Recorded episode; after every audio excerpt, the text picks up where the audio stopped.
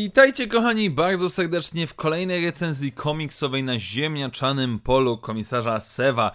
I dziś niestety będziemy zajmować się serią komiksową, czy też zeszytem, którym z miłą chęcią bym się w ogóle nie zajmował, a dokładnie rzecz ujmując Darth Vader, seria komiksowa od Grega Paka, zeszyt 20, czyli kontynuujemy nasze przygody Lorda Vadera po epizodzie 5, a związane z Crimson Dawnem, jak i również z Sabę, czyli byłą służką Padme Amidali. Ale tłumacząc o co chodzi. Na samym początku naszego dzisiejszego em, zeszytu dostajemy ukazaną historię, jak to Sabę przybywa na Polis Masę, odnajduje pocięte resztki droida Dartha Vadera, którego poznaliśmy w pierwszym arku historycznym i od niego dowiaduje się całej prawdy tak naprawdę o tym, że e, Anakin miał, że tak powiem, Padme miała dziecko, miała syna z Anakinem e, Skywalkerem. E, mamy po raz kolejny pokazane, że Sabę chce go jak najbardziej zabić. Mamy tutaj przekonywanie droida na, na swoją stronę, no bo Vader cię pociechał i tak dalej.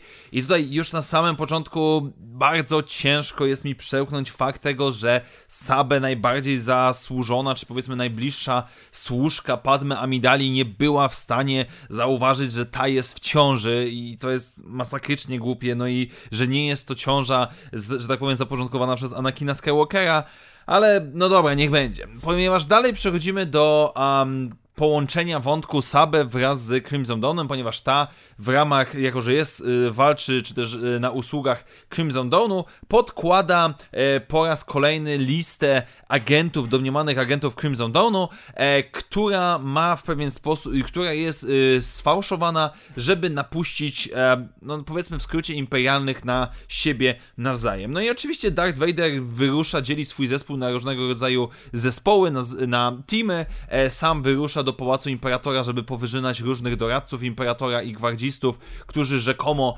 są e, zdrajcami. Potem dwójka łowców nagród strzela do szturmowców, a nasi, powiedzmy, bohaterscy wieśniacy, którzy walczą przeciwko e, Crimson Dawnowi ze szlachetnych powódek, powiedzmy, zniszczą jednego z baronów, ale nie za to, że jest, powiedzmy, zdrajcą, tylko za to, że próbuje karmić ludźmi swojego wielkiego domowego zwierzaczka. No i na samym końcu okazuje się, że lista jest sfałszowana, um, ponieważ tylko połowa tak naprawdę y, nazwisk jest rzeczywiście działaczami, czy też jakoś w pewien sposób powiązana z Crimson Dawnem, e, o czym Imperator wiedział, a Vader chyba nie wiedział i stwierdził, że no dobra, spoko, ale ja obiecałem, że zaprowadzę porządek, a oni byli agentami chaosu, więc, więc ich wybiłem. Więc generalnie Vader tłumaczy to wszystko na zasadzie małego dziecka, które w szale zniszczyło zabawki i Palpatine jako rodzic przychodzi i próbuje to jakoś wyjaśnić. Potem y, mamy oczywiście rozmowę z Oczym i Vader udaje, że on tak naprawdę wiedział w momencie, kiedy e, ty powiedziałeś Oczy, że tylko połowy z tych kontaktów możesz zweryfikować ze swoją, e, powiedzmy, gildią zabójców. No i na samym końcu Oczy spotyka się E, z e, Slimore e, i mają konfrontację z Sabę, która informuje ich, że teraz będzie ich przełożono w ramach Crimson Dawnu, a jak nie będą czegoś robić, to da prawdziwą listę Vaderowi na koniec. Generalnie rzecz ujmując, jest tutaj tyle rzeczy, które jest nie tak, że aż głowa boli. Po pierwsze, sam wątek, który mógłby być naprawdę ciekawy, interesujący, gdyby był w innej formie zaprezentowany, czy to komiksowej, bardziej bym stawiał na książki, a dokładnie rzecz ujmując, infiltracja Crimson Dawnu, Imperium, znajdowanie tego, dlaczego ci ludzie dołączają do tej organizacji, co nimi kierowało i tak dalej. Nie, tutaj to jest sprowadzone po prostu do jakiejś magicznej super listy, skakanie po różnych lokacjach tylko po to, żeby wybijać. Swoją drogą, rewelacyjna lista, skoro musimy eliminować zwykłych szturmowców, bo rozumiem jakiegoś gubernatora, rozumiem jakiegoś doradcę, generała, okej, okay, no dobrze, ale to, że jakiś zwykły szturmowiec, no tym się nie powinni zajmować łowcy nagród czy Vader, no ale niech będzie. Mamy tą Sabę, która najpierw chciała zabić Vadera, teraz w jakiś sposób chce go wykorzystać, wiedząc o tym, że on ma syna. Mamy Ochi of Bestun, który ze Slimer gdzieś tam kombinują, ale jednocześnie się nie lubią.